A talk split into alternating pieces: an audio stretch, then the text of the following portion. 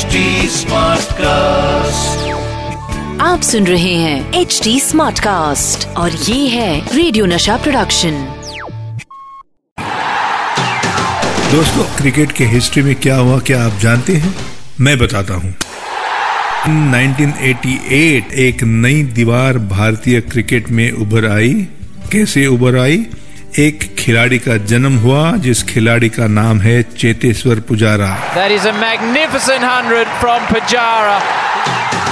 और बड़ा अच्छा लगता है कि इस चेतेश्वर पुजारा को भारतीय टीम में जब जगह मिली तब मैं चीफ ऑफ़ सिलेक्शन कमेटी था।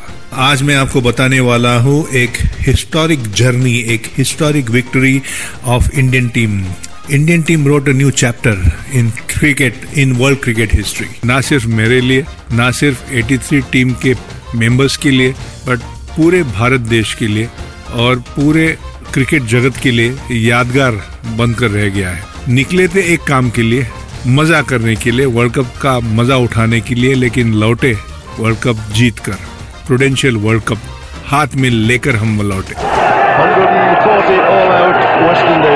140 all out West Indies. India race into the pavilion with the Prudential Cup players. लेकिन बहुत साल गुजरने के बाद भी जब उस दिन की याद आती है, आज भी 25 जून, हर साल जब 25 जून आता है, सारे हम जो 14 खिलाड़ी है, उस दिन एक दूसरे को विश करते आज के तारीख में भी और सारी पुरानी जो यादें है, वो ताज़ा करने की कोशिश करते हैं लेकिन आज मैं ये कहना चाहूँगा कि मैच जीतकर वर्ल्ड कप तो हमारे ड्रेसिंग रूम में आ गया, भारत के पास आ गया, लेकिन ड्रेसिंग रूम से होटल तक का जो जर्नी थी, जो रास्ता था, वो करीब अगर आप चल के जाओ तो पाँच मिनट। वेस्टमरलन होटल में हम रुके थे, दोनों वेस्ट इंडीज और भारतीय टीम जो बिल्कुल एक रोड क्रॉस करके मतलब आप ड्रेसिंग रूम में बैठो तो भी सामने आपको होटल नज़र आता है। लेकिन 25 जून रात को 10 बजे जब हमारी टीम कोच निकली, और समय लगना चाहिए था बिल्कुल पाँच मिनट। ड्रेसिंग रूम से होटल जाने तक हमें डेढ़ घंटा लगा। दस बजे जब हमारी टीम कोच निकली ड्रेसिंग रूम से होटल जाने तक हमें डेढ़ घंटा लगा। और डेढ़ घंटा इसलिए लगा क्योंकि जो चाहने वाले थे, पागल हुए थे। जो दो लोग आए थे मैच देखने के लिए और खास करके जब हमारी जीत हुई तब सारे जो मुझे लगता है शायद इंग्लैंड में रहने वाले सारे भारतीय तब वहाँ मौजूद थे लॉर्ड्स के ग्राउंड पर। और जो तमाशा, जो हंगामा, जो मस्ती हम देख रहे थे, लोग नाच रहे थे, ढोल बजा रहे थे, गाने गा रहे थे, चिल्ला रहे थे, ताली बजा रहे थे। और वो चाहते थे कि सोविनियर खिलाड़ियों की तरफ़ से कुछ ना कुछ उनको मिले। तो जैसे हमारी बस लॉर्ड के डब्ल्यू जी ग्रेस गेट से बाहर रस्ते पे आई। तो मेरे ख्याल 100 मीटर का रास्ता बचा होगा कि लॉर्ड्स का गेट डब्ल्यू जी ग्रेस और होटल का गेट। लेकिन उस समय में जो प्यार, मोहब्बत हमने देखी, और सुनील गावस्कर हो, हमारे कप्तान कपिल देव हो, मैं हूँ, या हमारे सुनील वॉल्सन हो, सारे के सारे चौदह खिलाड़ी और हमारे मैनेजर मान सिंह, जो भी हमारे पास था, ग्लव्स हो, ये तो हम फेंक रहे थे, दे रहे थे। आपने सौरव गांगुली को देखा होगा, लॉर्ड्स के बालकनी से शर्ट उतार के लहराता हुआ।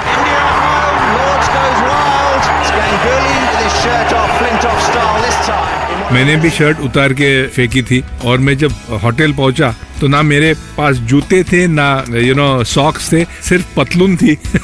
मेरी जो मैच में मैंने पहनी थी और ऊपर कुछ नहीं था। लोग भी रिसेप्शन पे भी हैरान हो गए कि एक, एक कौन सी टीम आ गई? सुबह तो सफ़ेद कलर में चली गई थी ये काला कलर कैसे आ गया वापस? तो जब जैसे हम होटल पहुँचे तो उधर सारा इंतज़ाम पहले ही करके रखा था लोगों ने, जो हमारे फैंस थे, जो आए थे मैच देखने, ढोल बज रहे थे सब तो हम उसमें शामिल हो गए, नाच गाना हो गया। फिर कपिल ने कहा कि आप चलो अभी आप रूम में जाके फ्रेश होके आपको वापस नीचे आना है यू नो इस माहौल का मज़ा लेने के लिए।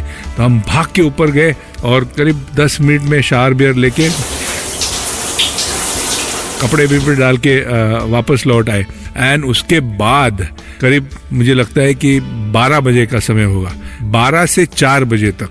हमें याद नहीं कि हम क्या कर रहे थे। मुझे सिर्फ़ याद है कि मैं सिर्फ़ हाथ मिला के गले में मिल रहा था लोगों को, उसमें बच्चियाँ थी, उसमें महिला थी, उसमें आदमी थे, उसमें बूढ़े लोग थे, उसमें सारे के सारे थे, जो सिर्फ़ गले मिलना चाहते थे, सारे हमारे जो चौदह खिलाड़ी थे।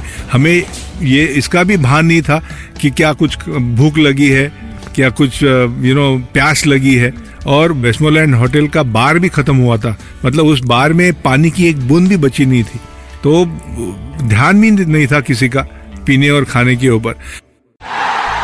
आपने मिस्टर बीन की पिक्चर देखी होगी और मिस्टर बीन की जो गाड़ी है फियाट ओल्ड फियाट जो मिनी फियाट जो होती है, उसकी वो गाड़ी थी सादिक शरीफ में। और हम दो छह फुट वाले और सादिक शरीफ पाँच फुट वाला उस गाड़ी में हम घुस गए तो सादिक शरीफ ने कहा कि एक ही चांस है पिकेडेली कॉर्नर पे जो विम्पी है वो 24 घंटे खुला रहता है। तो हमें अगर चांस लेना है तो वहाँ जाना होगा। हम चार बजे निकले गाड़ी में बैठ कर गए हमारा नसीब की वो विम्पी खुला था वहाँ पे पहले हमने कोक ऑर्डर किया। भाई साहब कोक की बोतल देना। और शायद तीन चार बोतल कोक पी गए होंगे क्योंकि इतनी प्यास लगी थी। मैच खेल कर आए थे ध्यान नहीं था। और फिर हम फ़िश एंड चिप्स ऑर्डर करके जो मज़ा लिया है फ़िश एंड चिप्स का। मुझे नहीं लगता कि पूरी ज़िंदगी में ऐसा फ़िश एंड चिप्स की टेस्ट जो उस दिन, उस समय सुबह साढ़े चार बजे जिस जो टेस्ट हमें लगी, वो कभी क्योंकि नौ बजे मुझे निकलना था फ़्लाइट थी दस बजे की, वापसी की। इसलिए जल्दी जल्दी हमने खाना खाया, वापस होटल आए पैक किया और ऐसे निकले सीधा वापस एयरपोर्ट के लिए। और उसके बाद जो आपने माहौल, अगर किसी ने कभी अजनबी थे, फ़िल्म देखी होगी तो उसमें उसका माहौल दिखाया है, जो टीम जब लौटी तो लाइव कवरेज कभी अजनबी के शुरुआत में लिया है। एयरपोर्ट से लेके वानखेड़े स्टेडियम तक, जो चीफ मिनिस्टर थे वसंत दादा पाटिल उनके हाथ से आदिक राव थे आदिक थे deputy chief minister Arun Devekar sports minister थे, उन्होंने जो एक आयोजन बड़ा किया था, आयोजन का शुभारंभ किया था।